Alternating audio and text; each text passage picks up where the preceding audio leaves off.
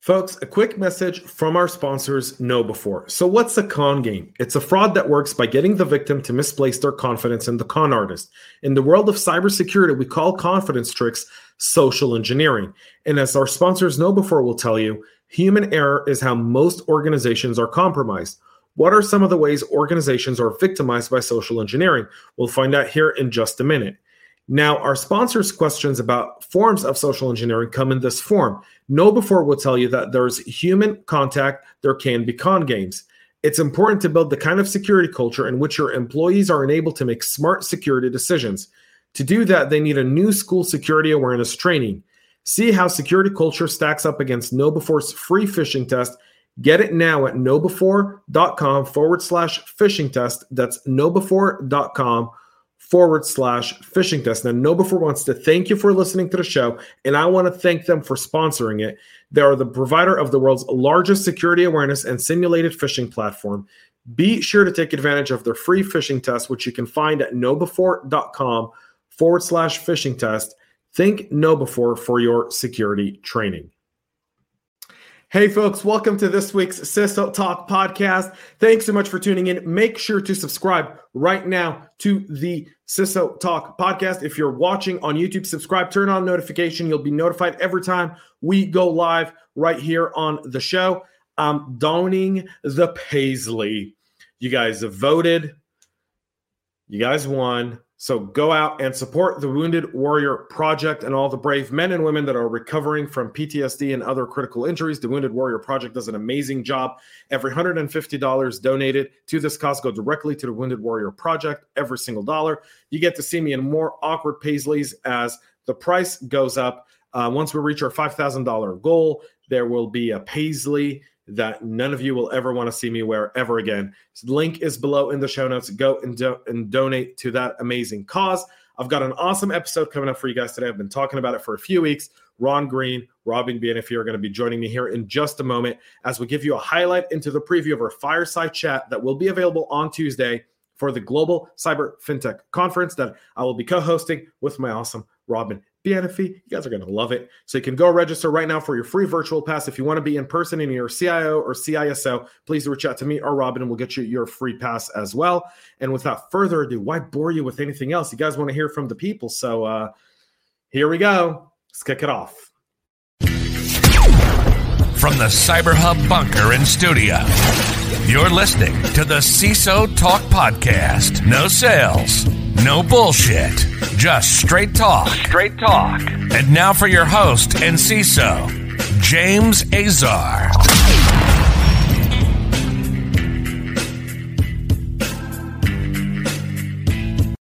Well, folks, welcome Ron, welcome Robin. How you folks doing today? So uh, for everyone, I feel like we need to have a cocktail now. right? Like, well, everyone who's watching us now is eating lunch. So I hope Okay. your box lunches are good. Um, for for those watching us on the main floor, I'll, I'll kind of kick this out to to either one of you. But we've seen over the last year the elevation of the role of the CISO, right? And specifically, the role of the, the CISO has now been kind of we've been taken outside of the uh, kits table, as many people would argue, into the boardroom and not only are we now talking about risk, but we're talking about a lot more than risk today. And Ron, that's evident in your title. You're not chief information security officer, you're chief security officer. Talk about that elevation in that title and what does that mean for other CISOs going forward? Sure. And, and, uh, I'll look at it um, two ways. One is, uh, you know, just in in general, um, you're seeing more companies um, get deeper engagement with their uh, chief information security officer.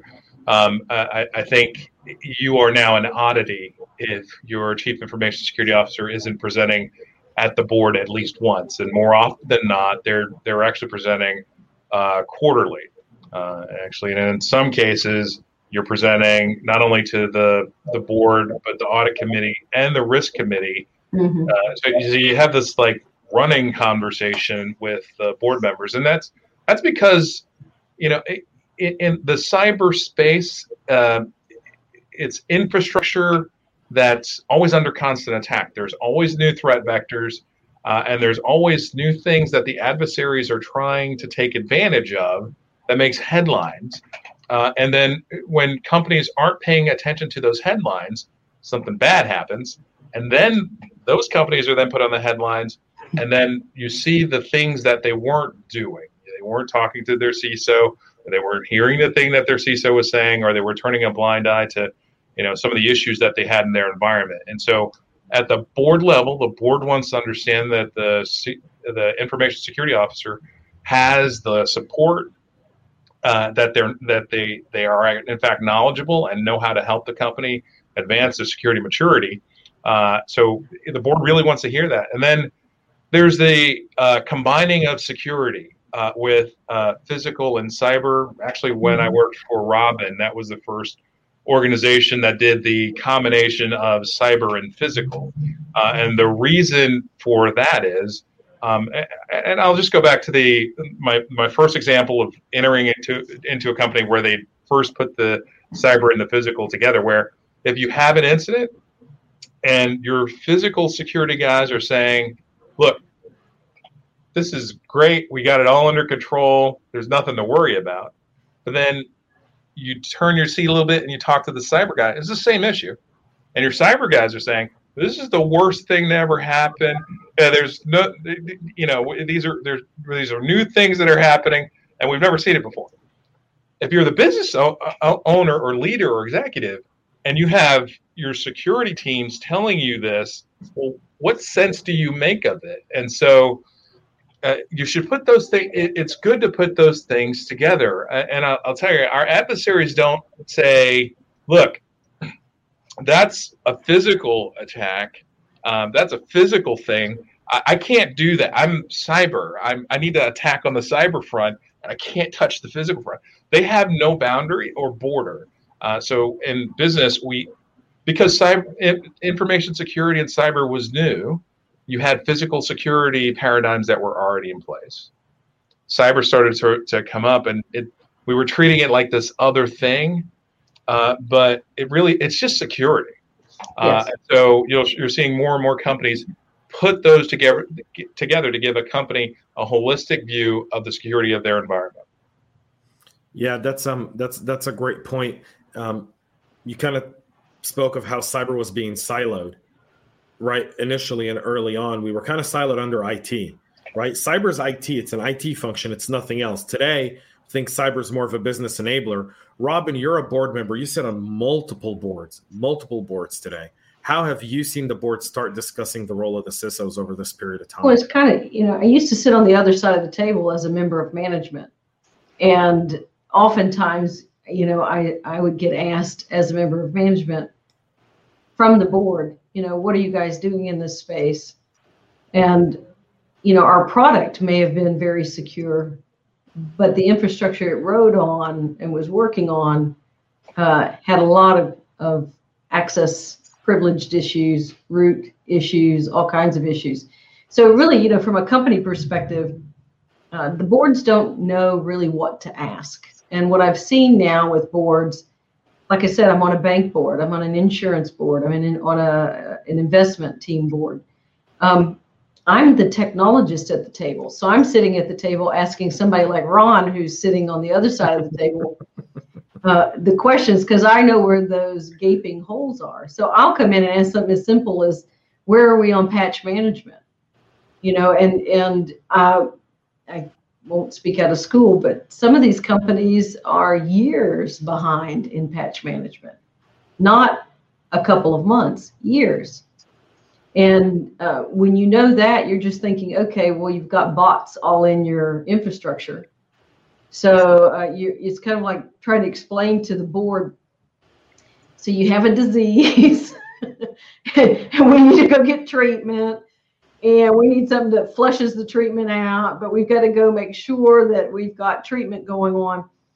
And you know, when you hear things like that, my hair just wants to go straight up, and everybody around the table doesn't understand just the you know the one two threes of good hygiene in your infrastructure and yeah you know moving to the cloud fixes some of that maybe for you but in the mix you need to understand the uh, infrastructure issues and things that you need to address if you move to a cloud environment uh, a public cloud environment So having a technologist on the board, I'm the one who asks the strange questions. I'll get usually I'll ask a question to either the CISO or the CIO, or sometimes the CTO, and they'll give me an answer. And then at one of the breaks, this board member will lean in and say, "Why did you ask that? I mean, what was that about?"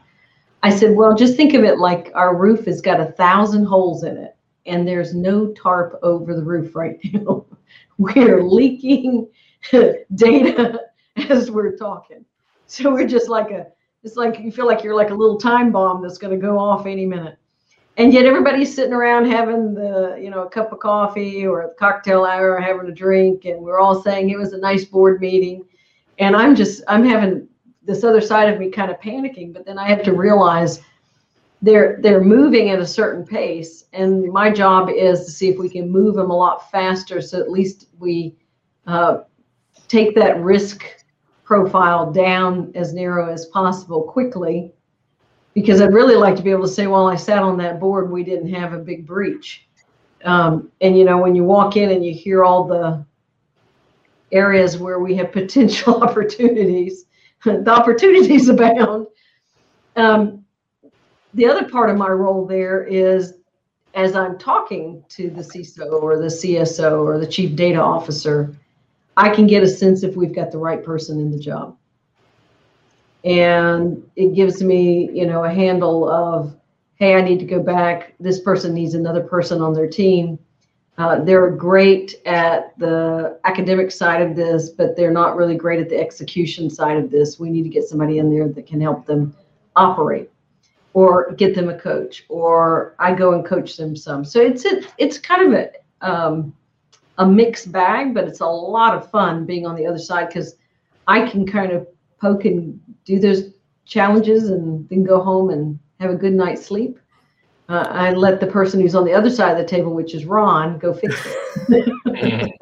I, will add, James, that that role that Robin plays on boards, like it, it's an important one that allows the CISOs to be successful and more and more regulators, not just in the U.S., I, I see it in uh, other countries when they ask about the mix of the board, they're looking to see if they have like a Robin, somebody that can, you know, actually challenge the the the chief information security officer to say whether or not whether or not they're the right person or whether or not they got enough resources or assets. Or if the funding really is, yeah.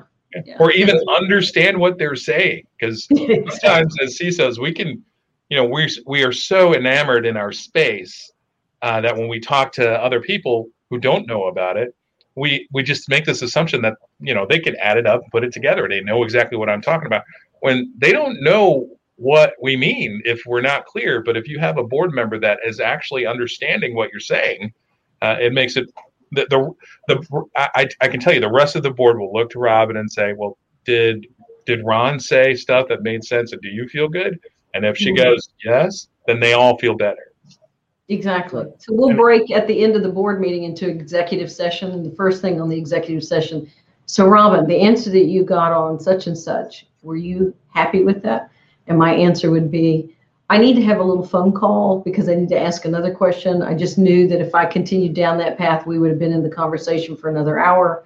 I have confidence that the person knows what I'm talking about. So let me loop back with you. If I feel like I need to give that individual a little bit more time to describe what they're doing. But you know, when you when you come into something and you find you've got not hundreds of patches to perform and you know tons of end of life, um, the vulnerability and the level of risk there is huge.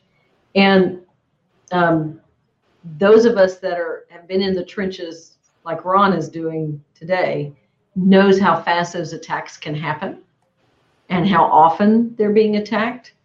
And if you don't think your infrastructure and your environment is in battle all the time, um, you're wrong. Uh, and you've got to have the best front line or first line that you can put in. And sometimes it takes somebody on the board like me to say, are we funding that? Because then that's where the funding does get tripped over because they know a board member understands that we might be not putting enough money to shore up some of the infrastructure that needs to be taken care of. Yeah, you bring up a good point around patching. I think for a lot of practitioners. When yeah, you we think of it as you know. To me, I would assume if I came into most companies, everybody be you know pretty much up to date or a month or two behind, maybe, um, or handling priorities and getting to the other stuff. But to find out that some of these companies are, are years uh, behind, look, um, Microsoft pretty scary. Microsoft Exchange proxy logon. There's still about ten thousand or so servers out there that haven't been patched. Eternal Blue, there's still stuff that hasn't been patched yet. I mean, this is stuff that's three years old. Pulse Secure. I can keep naming stuff like uh, when I do my practitioner brief in the morning and I'm talking about a CVE from 2017. I'm I'm I'm speechless.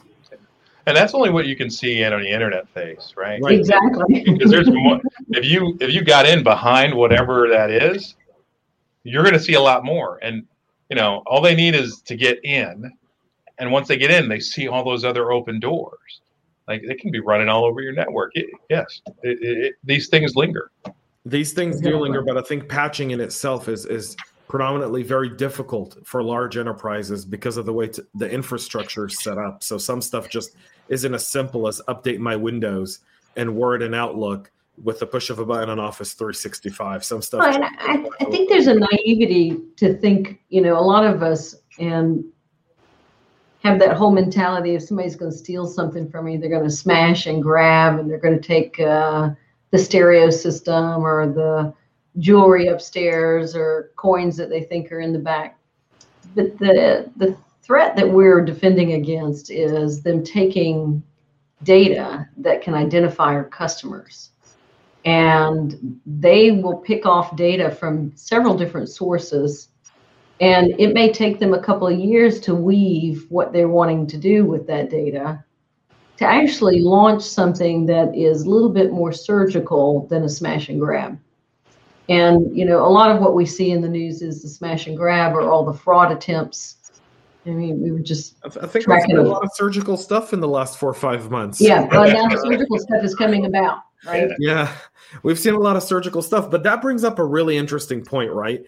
And it's it's the idea of how quickly new technology is being deployed, right? We're launching MVPs right or left. The business is quickly adopting to new technology, sometimes as fast as people like me or Ron or you, Robin, want to be.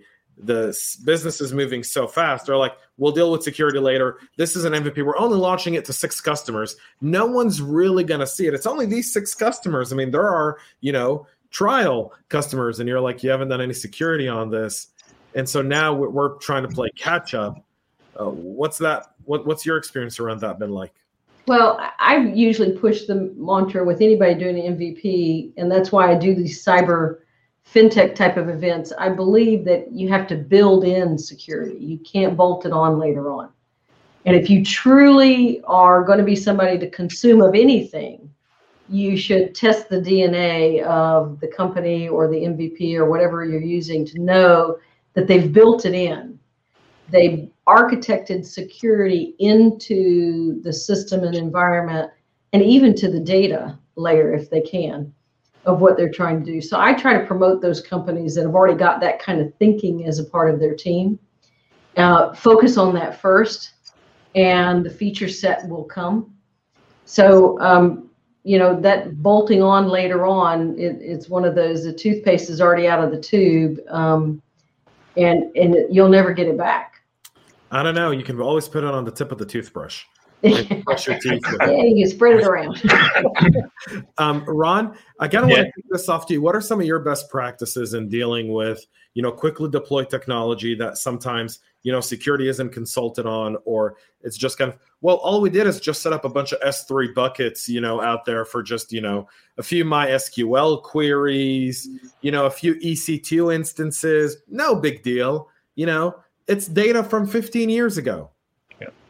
Yeah. So um, I guess, well, and probably still in some companies today, security is seen as like a roadblock or the office of no. You get that? Um, And that's because you work on the technology and then you show up at security's doorstep and you say, hey, I made this thing. I need you to approve it so it can go into production. And the security team has no idea what it is. And they got to find find their way through it. So one of the things that um, I've done is long before they actually make anything, um, I have security engineers that are actually part of the business. They still they're part of security, but they're embedded with the business. So as the business is identifying or coming up with an idea, you have security engineers that are helping them with it from the front. And not only do these security engineers, they know us, they know what security does. Right. They're learning more about what that business does. And you know, we don't quickly rotate them around. I guess when you just had security in the back, you have this pool of engineers that they get the present that's dropped on the doorstep at the same time, and you never know which guy's going to get it. This way, you got the same engineer, security engineers working with you all the time. Um, and so, as you come up with the idea, you talk to the engineer. Uh, in addition to that, we have security champions that are down in each development team. So each each set of businesses have a dedicated business security officer and primary engineer, but then we have a cadre of uh, security champions that are the developers. We train uh, some of the developers to be, you know, super security smart developers that are out in the development team. So they're thinking about security in their little development teams. Uh, so you got to put security up front. Otherwise, it's going to run into the roadblock of security on the back end. And then I also have a, I got a research arm. Um, I have uh, effectively a mad scientist uh, who he and his team they're always looking at new technologies new security solutions that are look we have our security roadmap that takes us three to five years but they're looking for other things that are coming or should be coming that we should put bets on and know about to see if those will actually end up end up in our uh, security roadmap so those are those are our approaches to new tech you know it's very interesting because mastercard has uh, become almost a cyber vendor from one side of it because it's investing in buying cybersecurity companies because it sees value. Um, how how much of a contribution do you make on, on those types of uh, uh, deals, Ron? Are you are you are you a part of that identifying process and kind of looking at that technology and going, this is definitely something we should hedge our bets on? Yeah, we, we actually are. We we are the um, like customer one, right? Or uh, all of those solutions. Anything that we we bought, um, security related, uh, we actually use. It's uh, once upon a time. I, the first time I heard anyone ever say, uh, "We eat our own dog food," was Robin said it uh, at a meeting that we were in at BlackBerry. Uh, but at Mastercard, changed you know, we, it to drinking our own champagne because I told him I didn't eat dog food. yeah, that's right. And yes, so. Um, you know, um, this like the RiskRecons of the world. Those are things that we use. Uh, that we use what we sell. Um, the things, the reason it's important for us to invest in security is we're about trust, right? Mm-hmm. Our whole people need to use their cards wherever they are, and they need to trust that the transactions are secure. Uh, and the only way to ensure that the ecosystem is secure is by making sure that we can give the right solutions to our customers uh, to make sure that the transactions are secure all the time. And we'll also do things uh, just because it's the right thing to do, like the Cyber Research Institute or the Cyber Peace Institute or the Cyber Talent Initiative. We do a lot of things to try and help the greater ecosystem become more secure because if everybody's secure, the transactions that you take part in are more secure. So it's not enough just to secure ourselves. We got to secure the whole ecosystem. So, and the best way to do that is to consume of your own capability. Yeah. Well, I mean, you have to look at the challenge. One thing um, I constantly talk about, and I think it's often under under underestimated, is how well our adversaries speak to each other, and how easy they make it to share information and resources. And then we in security, the practitioners, the people who do need to pull our resources, are behind so many like ounces of red tape and so many different challenges in terms of information sharing and cooperation that if you don't pick up the phone and call someone you're likely never going to know sometimes and and i think that's that's one of the things that our community is starting to slowly pick up on but you'd almost wish that the, that pace would be as quick as the covid you know reactionary pace would be right like can we get an information sharing you know, practitioner internal process done now, now, now, so that information can be shared and not be, you know, two, three weeks old. By the time you get an alert, it's so stale.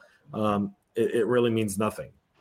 Well, there there are things that um, you know we can we we can do now, uh, or that we should do to help with uh, greater information show, but uh, share between just not only the private institutions but also with uh, government. Um, so, like the, in the financial services side, you, there are more of these things because right. I forget which criminal said it, but you know, eh, why do I rob the banks? Because that's where the money is. Uh, well, banks and other financial service institutions are were always are just always under attack uh, from uh, people looking to get access to money. So you have uh, the fi- so within the U.S. we have the Financial Service and Information Sharing Analysis Center. Actually, it's not. That's actually a global. Uh, right, the FSISAC. Yeah, right. the FSISAC. Uh, it's a global function. Uh, we just worked with them and NATO on something called Locked Shields last week, where uh, we we got a chance to work with all of our with a number of other industry partners to you know defend against attacks. Um, we do things like that, other cyber defense exercises where we get our practitioners together. They meet the practitioners from the other firms so that in case the something bad ever really happened, they know who to call and they right. can get you know things worked out. Um, we also have uh, like the physic, the Financial Service uh, right. Sector Coordination Council, um, where you know we work closely with uh, Tre- U.S. Treasury and uh, Department of Homeland Security in order to share information back and forth. We have classified briefing, briefings that uh, result from that, and there's always there's always still more that we can do to improve the the communication flow. But th- these are things that you know groups can join today uh, in order to get access to these things. And I'm sure there are other things that uh, are out there, but you know, just off the bat, um, those are things I'd throw out that you know, if you're a financial service company, you can join it today. There's also like the DSAC, Domestic Security Advisory Council. That's good for uh, any firm. It's an FBI funded organization that uh, allows information share. It's uh, that's only U.S. There, there, there, there, there are opportunities out there that we can join now or improve. I will I will say this: when I was in Israel in 2019 with a group of CISOs, we visited the um, Israeli CERT, and they had the FS-ISAC uh, regional SOC inside the Israeli CERT, essentially a separate office that had five people working in it, all part of the FS-ISAC, um, yeah. sending information across the globe. And the FS-ISAC is is powered by the the membership. The right. companies make it, uh, which is yeah. so great about it. It's the people in the process that are going to improve it. And if yeah. we can somehow or other shield them in a way that they can share information across the lines, we can have a stronger united front and make people aware of, of other learnings. And and um, it was it was just hard to do that because there's this fear of somebody finding out what's going on within one shop and it getting out and being in the news and hurting the brand. So we've got to got to get to where we dampen that down and allow the security professionals to have that chatter amongst themselves in a in a secure and private manner. So I just wrote an article on Substack and it's called the Microsoft Doctrine and I build a business case as to how Microsoft's reaction to the proxy logon and SolarWinds and Microsoft Exchange actually raised their stock price to a 52 week high. And I oh. build the entire case, including charts of what the stock did when on December 10th of 2020, when we found out about SolarWinds, to uh, about mid-December, right before Christmas, when Microsoft found out that someone looked at their source code, to January when they were notified, to March when everything started going down with the exchange vulnerabilities and actual threat actors taking advantage of it. And everything that Microsoft did in that period of time of communication press release, blog, press release, blog, blog, blog, blog, blog, blog, blog on their website, updates, updates, updates, updates, updates. And their stock went up by their stock's at a 52 week high. Communication. Yeah. And and what they did is they restored confidence in their product. So no one said I'm leaving Microsoft. No one said I'm going off Exchange. No one said I can't trust these guys. Everyone looked at Mike. I look at Microsoft today and I see a partner. I see a real partner. They're not hiding anything.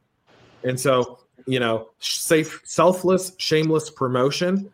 Read that article. It's a really good thing to, by the way, present to the board because it shows that if we're transparent about what we're working with and what we're dealing with, chances are most people are going to be forgiving. But if you hide behind your interns, that may not work so well for you. Yeah. I, I just on Robin's point about some firms being reluctant to share. Um, this is where you got to have a good general counsel that supports mm-hmm. information sharing. Um, more often than not, like, uh, in I've been in um, different groups of uh, CISOs and chief security officers and sometimes I hear my peers say, look, because uh, we're like talking to the FBI or something, and they say things like, you should regulate that we share information. Um, and I cringe at that. I don't need I don't need another government body telling me what to do. Uh, but but they're they're they're asking for that because their general counsel won't let them share. Right. Their general they're counsel prohibited. Yes, they're being prohibited from doing it. So because their general counsel won't let them do it, if they get a requirement to do it, that will free them up to do it. You, you got to have a general counsel that sees the benefit of information sharing in order to enable that CISO to do it.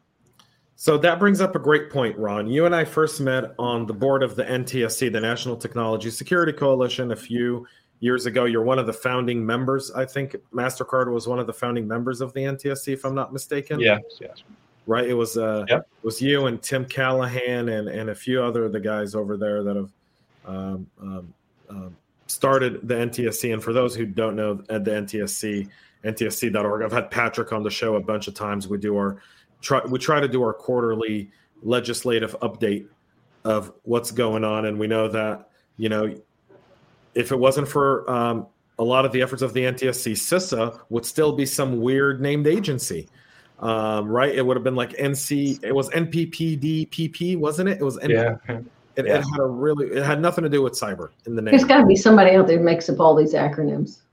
No, it was actually pretty funny. It, it, CISA didn't really exist. Uh, the NTSC helped push it. The NTSC isn't responsible for it, but they did help educate lawmakers and speak to them about how important it is to have CISA there.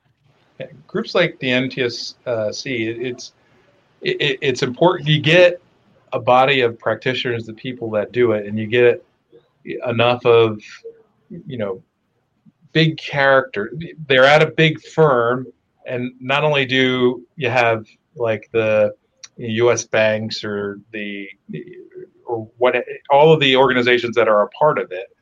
Uh, you got their brands and their their leaders of the uh, information security practice. It, it, makes an impact to uh, like legislators, people that are coming up with law. Um, I'm hearing from a good, knowledgeable body about things that are important to them or things that we can do to help uh, protect the, the nation uh, because they have to do it every day. What are the things that are in their, their way? And you hear it as a, it's not just a one off, it is, it's a resounding message from a number of practitioners. Yeah, I mean, the federal data breach notification law that's coming up, that's something that the NTSC has been working on for three years now. I think from 2017 or 18. It's finally on the floor for a vote. Hopefully that gets through this session. So that way you have to report to the FTC and no 50 AGs. That's kind of nice. Uh, the federal data privacy law, another good thing that the NTSC has also contributed to. Um, and, and yeah, that's really important. So we're almost out of time. And I did want I wanted to bring up the NTSC because I think the work that the NTSC does for um, CISOs and getting the voice of the CISO heard, not the voice of someone who's selling something, but the voice of the guy who's actually doing it. Like having to get the work done. Right. I mean, I'm going to DC tomorrow, um, and I'm meeting with elected officials to talk about uh, immunity for companies that uh, do information sharing at an event of a, a data breach. So, could we create a level of immunity where like Ron so eloquently just said, my general counsel won't let me share. But hey, Congress just passed immunity bill. no, none of the information we release can be used against us unless it's negligence, and this is what negligence is. Could we get immunity? To, I think to, there's still a clear brand impact. Yeah, it's like uh, I've heard it. It's also reverse Miranda, right? So, right. Mm. Yeah, I, if I share the information, I, am actually more, you know, I'm more protected because I did. Uh, mm-hmm. I, am more I'm more protected because I bring this to you in order to get help or more visibility to it and help protect others. And that way, if you know for some reason uh, the government has a problem, uh, it, it, reduces the likelihood that uh, that that attack will be held against me if I've come forth with it. It's it's actually a really cool concept. I, I, I think the idea of immunity is a very cool concept for companies because what it does is it allows one security practitioners to do what they need to do. Number two it eliminates the need um, for federal warrants or you know requests to come in and speak by you know fbi or secret service or anyone else who are really trying to help. They're not they're not trying to fail you. Um, they're really trying to be partners to, to your program um, which i think is also is also part of what's needed so um, parting words um, robin well, I wish Ron could be with us in person. I know that will happen at some point in time. Be good to see his face in person and just say hello. it's been a long time. Uh, I, I hope that uh, this session was helpful for those that are watching. Uh, I believe that the more we uh, bring things to the forefront and talk and help people understand that anything we do uh, you know, the best way to build security in is build it in and not bolt it on. And and um, I have a, a view of us going forward that we as individuals need to learn how to secure our own identity. And as we secure our own identity, we can take that secure identity with us to work, to play, to shop, whatever. And I think we'll move in that space. Uh, we can't always look to the corporation to secure everything for us as we come in to either work, play, or shop. So um, I'm hoping we'll see more invention and capabilities on that front. Ron. Yeah, I guess I'm I'm I'm going to echo Robin in that one uh, to help your business, you got to be embedded up front. You, you got to be as they're coming up with the idea, you got to be right there with them so that when they think about how to deploy it, it, it already has the treatment that it needs in order to pass the security toll gates. It already knows, uh, you know, the you know things that are required that are met, and that way it can uh, go through. Or it actually understands enough mitigation to be acceptable as a and as, as an exception uh, to the rule, right? So, and only to only because you're forward and working on it can the business move smoothly through? Otherwise, they're gonna they're gonna hit the wall. They're gonna choke. They're gonna stop. They're gonna hate you, and they're or they're gonna try to figure out how to get around. You. And you have to go back into redesign. Yeah, and a and lot of times, you if you design with it in mind and in play, and make that part of your DNA, you'll find that you'll build even more clever products and capabilities. I mean, look at all the capabilities with biometrics today and ease of use that you can get from putting that within some of your capabilities. And it gives you a lot of those security factors that you're looking for. Yeah. And the second point that Robin uh, talked about that I, I, would say is teach your uh, employees to secure their lives, right? Take the, the, every day we should be thinking about security. You leave your home and you lock your door. Uh, you leave your car and you know you didn't leave your keys on the car and then walk inside the building. Um, you keep your money secured in your pocket. You, you, do a lot of stuff to protect yourself day to day. These the, checking the thing that uh, your email to make sure it's not a phishing attack. A lot of the things uh, that you we need in our everyday life uh, for security, we should be thinking about on the cyber front. You do that at home, you'll take it to work. Right. Yeah, I mean, securing personal lives is really important. Uh, you know, on the biometric side, Robin, something very interesting. I did a survey, uh, my unofficial LinkedIn surveys, I like to call them. But when you get a thousand people responding, you kind of get a pretty decent sample size. So we asked about the idea of uh, uh, I discussed the the movie, uh, the documentary Coded Bias that's on Netflix, and we kind of talked about uh, biometrics and facial recognition and some of the algorithms. And the question I asked was, how comfortable are you if a company required you to use biometrics? And it was a two to one negative. People did not want to give their biometrics to any organization uh, to be used to identify them in any shape, way, or form. It was Yeah, about they use it to open their iPhone. but it's a different it's a different usage for for a lot of people from Still, it's captured. Once But you, it's like but it's anything. captured Once on your you've device. captured it and it's printed, as it, somebody told me, once you've written it down on a piece of paper, it can be held against you in a court of law. it's just like the moment you released it someplace in the internet. Uh, Well- once you've given your biometrics in one place, it's uh, it, it can be used. I actually have uh, several of the Apple security team coming on the show in the next few weeks, and one of the things we, we discuss um, is the idea of the biometrics on your iPhone, which essentially means th- those biometrics never make it to the iCloud. That's why when you replace a phone, you've got to re-upload your biometrics because they stick on the device, and you own that device. So as long as you own that device, those biometrics are yours, and Apple never sees it.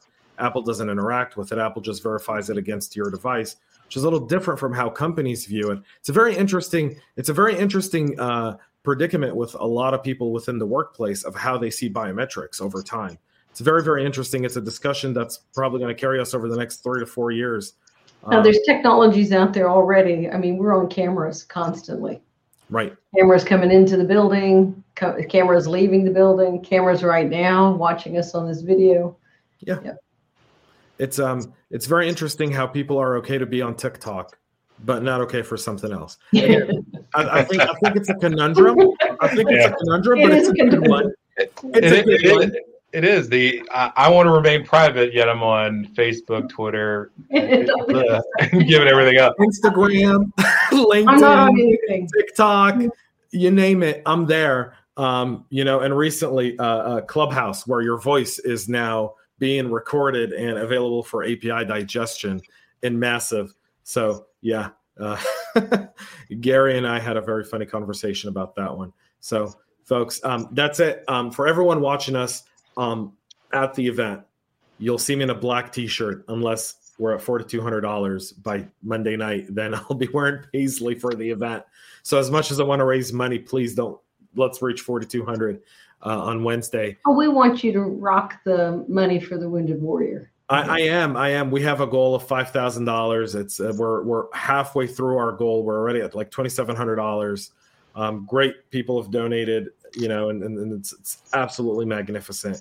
And the wounded warrior project is, is absolutely amazing. And um, you know they've done great work for for a lot of veterans. I know that you know people from my units have been you know Yeah, my son takes uh, a lot of them out fishing with their families. He does a lot of uh, events for them.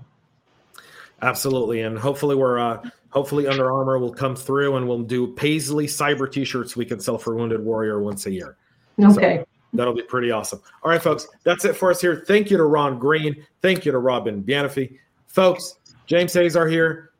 See you in just a few minutes. Go refresh yourself, grab a drink. I'll probably be on stage telling you the same thing here in just a moment. But, anyways, you know, network. Enjoy. Take care. Ron, thank you very much. Make sure to subscribe to our podcast and share it with your friends and colleagues. And get all the latest information at cyberhubpodcast.com.